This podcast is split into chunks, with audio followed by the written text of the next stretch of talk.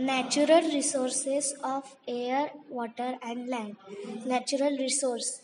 You can see that some things in the picture are in water, some land, and some in the sky.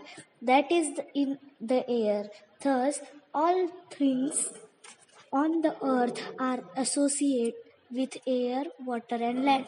Air, water, and land are called the earth atmosphere, hydrosphere, and lithosphere, respectively.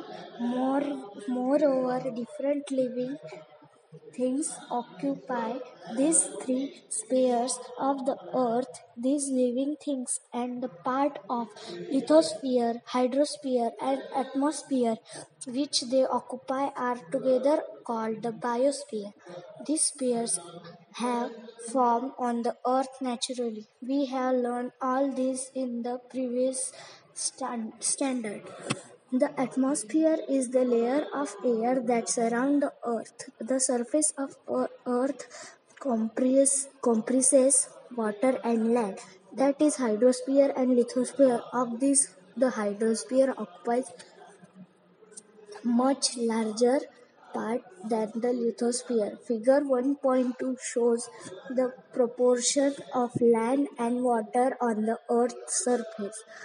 We also look upon these natural components in solid, liquid, and gaseous form and as resource. In together words, we use them to fulfill our, our requirement. Let us now study all these three components in detail.